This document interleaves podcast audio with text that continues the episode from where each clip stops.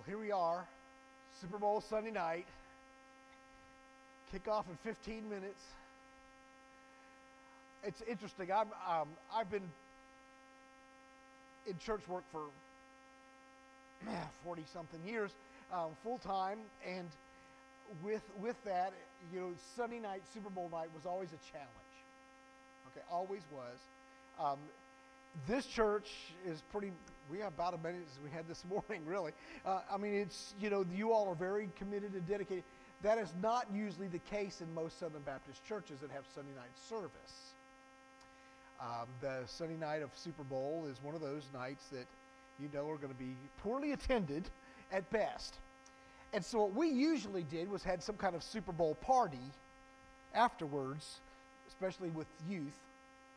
And we had goodies and all that, and so we would have our devotion or we had our church service or whatever from 6 to 6.30, then went and watched the game together and fellowship had a big, big deal.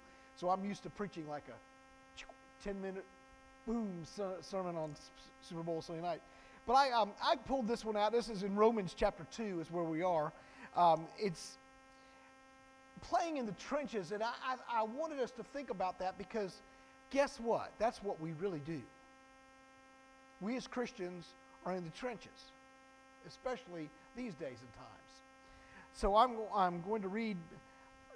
I, I tried to think about how I could shorten it down, but I really have to read the entire chapter 2. So if those would like to stand, you're welcome to. If you'd like to remain seated, I understand that too, as we read um, God's Word. Romans chapter 2.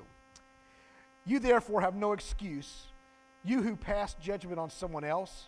For at whatever point you judge the other, you are condemning yourself, because you who pass judgment do the same things. Now we know that God's judgment against those who do such thing is based on truth. So when you, a mere man, pass, pass judgment on them and yet do the same things, do you think you will escape God's judgment? Or do you show contempt for the riches of his kindness, tolerance, and patience, not realizing that God's kindness leads you toward repentance. But because of your stubbornness and your unrepentant heart, you are storing up wrath against yourself for the day of God's wrath, when his righteous judgment will be revealed. God will give to each person according to what he has done. To those who, by persistence in doing good, seek glory, honor, and immortality, he will give eternal life. But for those who self seeking and who reject the truth and follow evil, there will be wrath and anger. There will be trouble and distress for every human being, every human being who does evil. For the fir- first for the Jew, then for the Gentile. But glory, honor, and peace for everyone who does good, first for the Jew, then for the Gentile. For God does not show favoritism. All who sin apart from the law will also perish apart from the law. All who sin under the law will be judged by the law. For it is not those who bear, hear the law who are righteous in God's sight, but it is those who obey the law who will be declared righteous. Indeed, when Gentiles who do not have the law do by nature required by them the law, they are the law a law for themselves, even though they do not have the law, since they show that the requirements of the law are written on their hearts. Their consciences are also bearing witness, and for thought and their thoughts now accusing, now even defending them. This will take place on the day when God will judge men's secrets through Jesus Christ, as my gospel declares. Now, you, if you call yourself a Jew, if you rely on the law and you brag about your relationship to God, if you know that His will and approve of what is superior because you are instructed by the law, if you are convinced that you are a guide for the blind, a light for those who are in the dark, an instructor of the foolish, a teacher of infants, because you have the law, the embodiment of knowledge and truth. You then, who teach others, do you not teach yourselves? You who preach against stealing, do you steal? You who say that people should not commit adultery, do you commit adultery? You who abhor idols, do you rob temples? You who brag about the law, do you dishonor God by breaking the law? As it is written, God's name is blasphemed among the Gentiles because of you. Circumcision has value if you observe the law. But if you break the law, you have become as though you had not been circumcised. If those who are not circumcised keep the law's requirements, will they be, not be regarded as though they were circumcised? The one who is not circumcised physically, yet obeys the law, will condemn you, who, even though you have the written code in circumcision, are a lawbreaker. A man is not a Jew if he is only one outwardly, nor is circumcision merely outward and physical. No, a man is a Jew if he is one inwardly, and circumcision is circumcision of the heart, by the Spirit, not by the written code. Such a man's praise is not from men, but from God. May God bless the reading of his word. So, here we are. We've just been given all these, and it, and it to me, it kind of goes in circles a little bit, trying to figure out all, exactly where he's getting at. But what he's getting at is do we have a game plan? Now, we have Cincinnati versus Los Angeles tonight, okay? My guess is they've got game plans, both of them. And the one that has the best game plan and, and succeeds in carrying it out will probably be the victor apart from a lot of mistakes or whatever. But you have a game plan. Most people don't have a game plan of saying, well, I'm going to mess up or I'm going to fumble or I'm going to throw an interception. That's not their game plan. Know, their game plan may be to cause the other team to do that or the other, but they don't. But some of us think because we say we believe that we can just skate along, that God will accept our contempt for Him sometimes. You know, we sometimes show contempt for God by the way we act. We sometimes show contempt for our team by the way we play. I mean, you know, if they're if you're on your way out and you don't want to play, you just your heart's not in it. What good are you going to be on the team? It's the way it works. We think that God can be fooled and that our trick plays will work on him. There will undoubtedly be some trick plays played tonight. Will they work? Well, possibly, possibly not. But you know, we kind of try to do that with God in our life. We try to trick Him into thinking we're better than we are or, or try to make ourselves look good. And we can trick other people.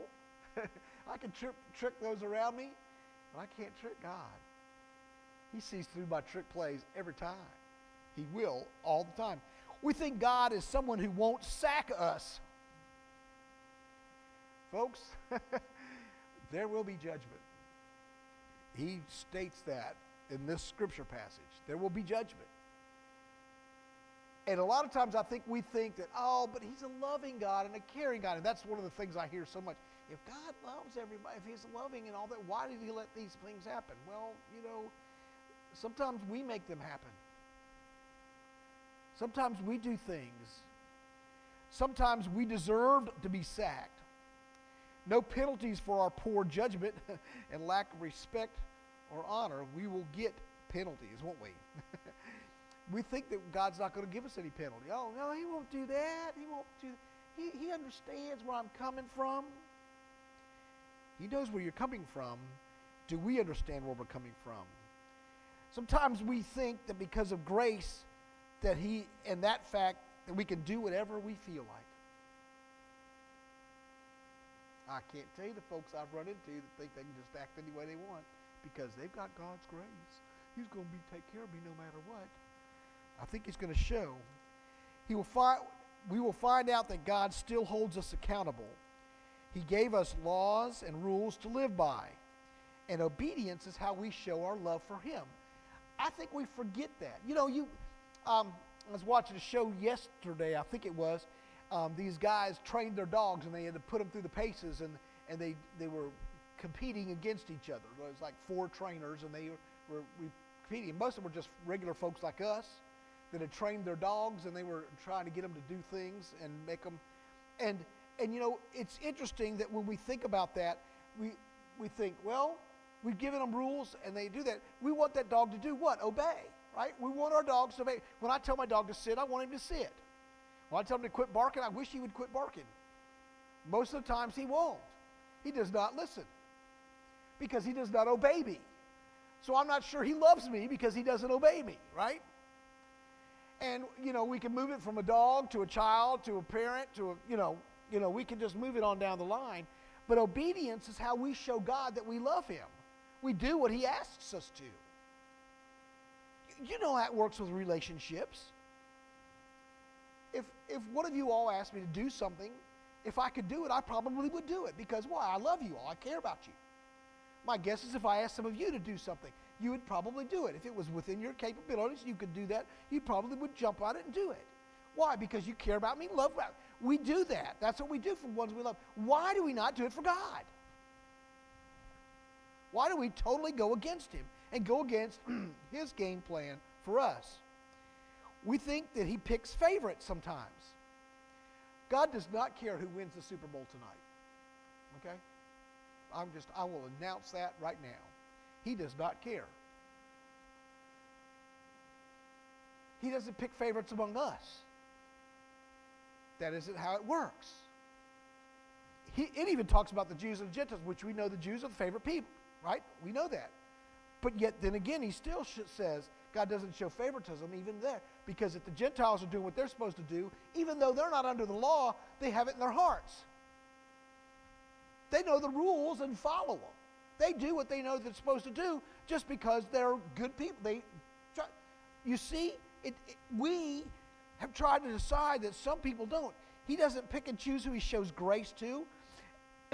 it doesn't mean, you know, he's, he will show mercy to everybody and will also judge everybody if we cease to honor and follow him. And he also tells us that we are relying on the law to save us, and that's not necessarily going to happen. You know, they, the Jews especially thought, well, the law is going to save us. We're going to be okay. Well, not if we're not following it, not if we're not doing what we're supposed to do. The whole last chap, chapter is talking about the hypocrites. The last part of this chapter, that's why I read it all, because the, last part says, bunch of hypocrites, folks. You all are, you're trying to teach people to do this. Um, you preach against stealing, but you steal. You teach against this, and you do it anyway. You tell. Y'all ever heard people doing that? I sure have. I've dealt with it all my life with people that said they're going to do some things. You better do what you say. Practice what we preach. Show students the way of living right and living by Him. We, as Christians, are teachers, like it or not. We're showing the world how to live and what we think God has in store if we are saying one thing and doing another, we are not doing. If you were sitting there smoking a cigarette and you're telling your child not to smoke, how's that going to go? Is it going to fly? Probably not. If you're telling your children, you go to church and you're going to lay at home, child's getting a mixed message, aren't they? we do these things and it's kind of hard to take. it. we're trying to go, well, but, but yeah, but I told them not to do that. Folks, we have to teach any truth. If we're not doing it, it's hard to make it stick. If I'm telling my team to do the exercise, to do the things, to do what it takes, to study the films, and do that, and I'm not studying the films and I'm not doing what I'm supposed to do, how are they going to follow me? How are any of us going to be the teachers we need to be if we're not doing that?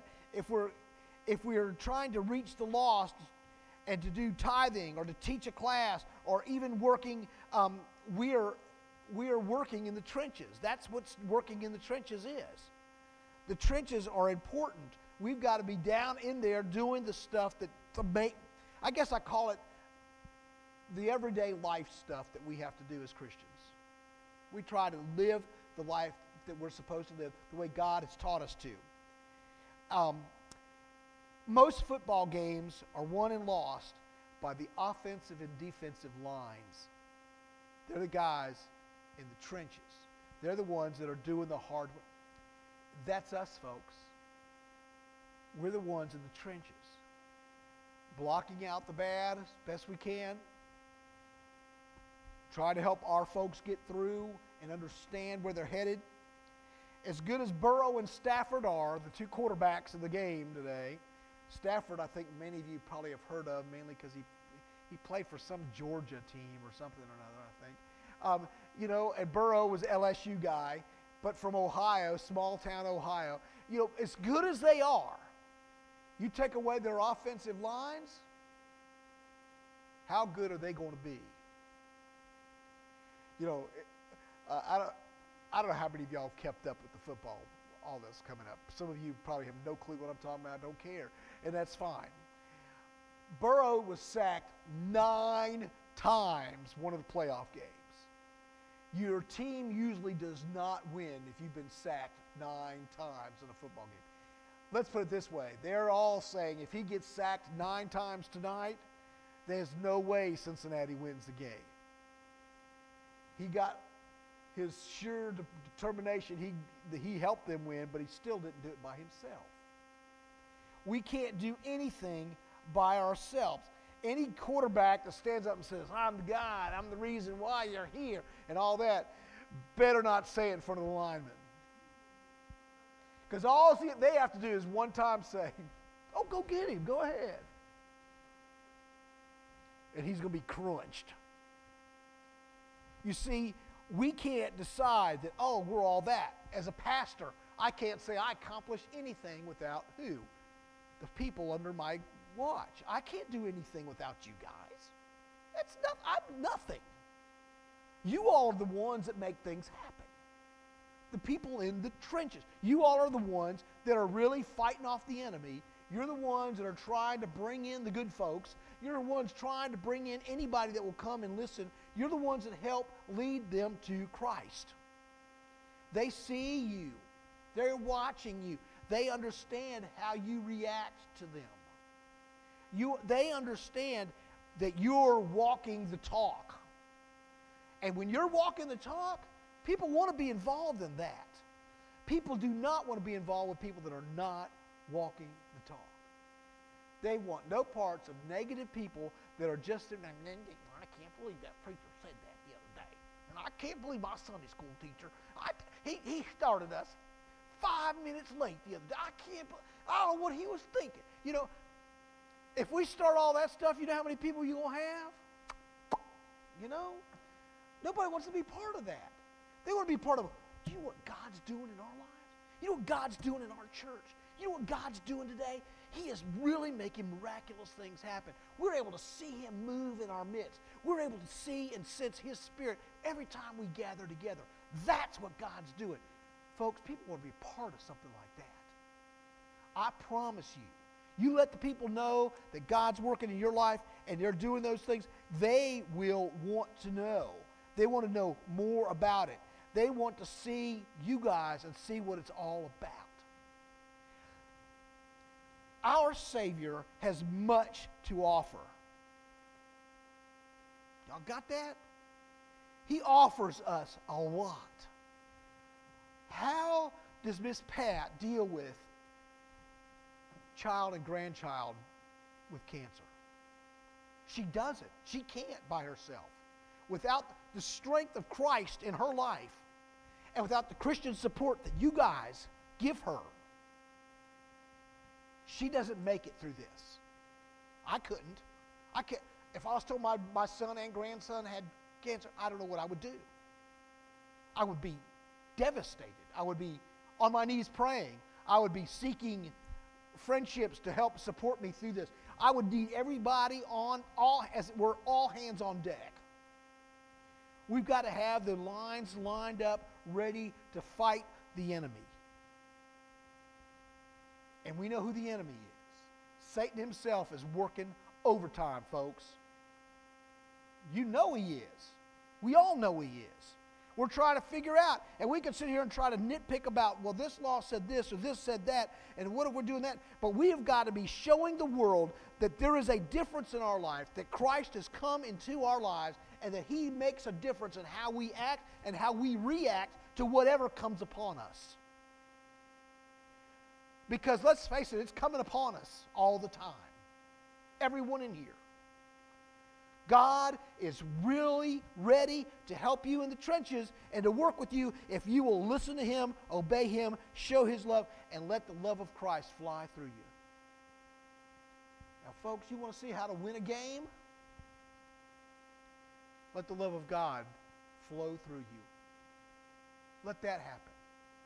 Show them that you have more on your side than just you, myself, and I standing up here hoping for the best. I can't make anything happen. I can't block those big guys. I can't knock Satan out. I can't. I can talk about forgiveness, but I can't forgive a sin. I can forgive, I can be forgiving, but I can't forgive their sins. Only Christ forgives their sins. I can show them forgiveness from me.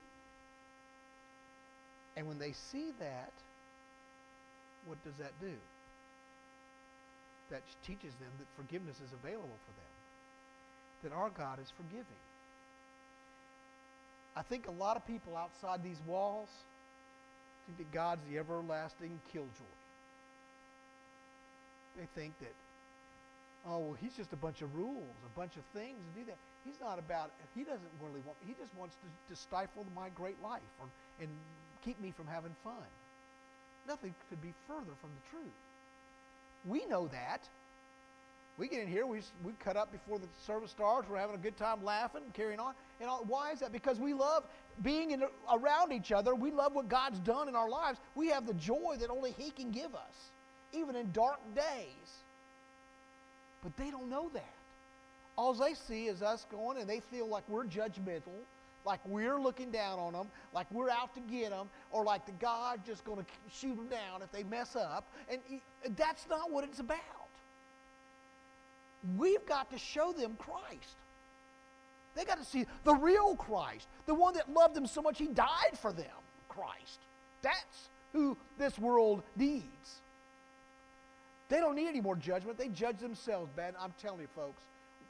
Why do you think suicide rates are up? Why do you think people? Because they're judging themselves and they know they're not doing right. Why do you think they're so in our face about their sin? Because they're trying to justify themselves. That's why they do it. Makes me crazy, makes y'all crazy. I know. We know what, what's going on out there.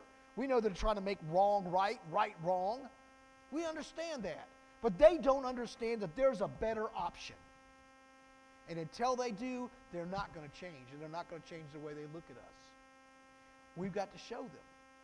We're in the trenches, folks. We're the line. We've got to stand our ground.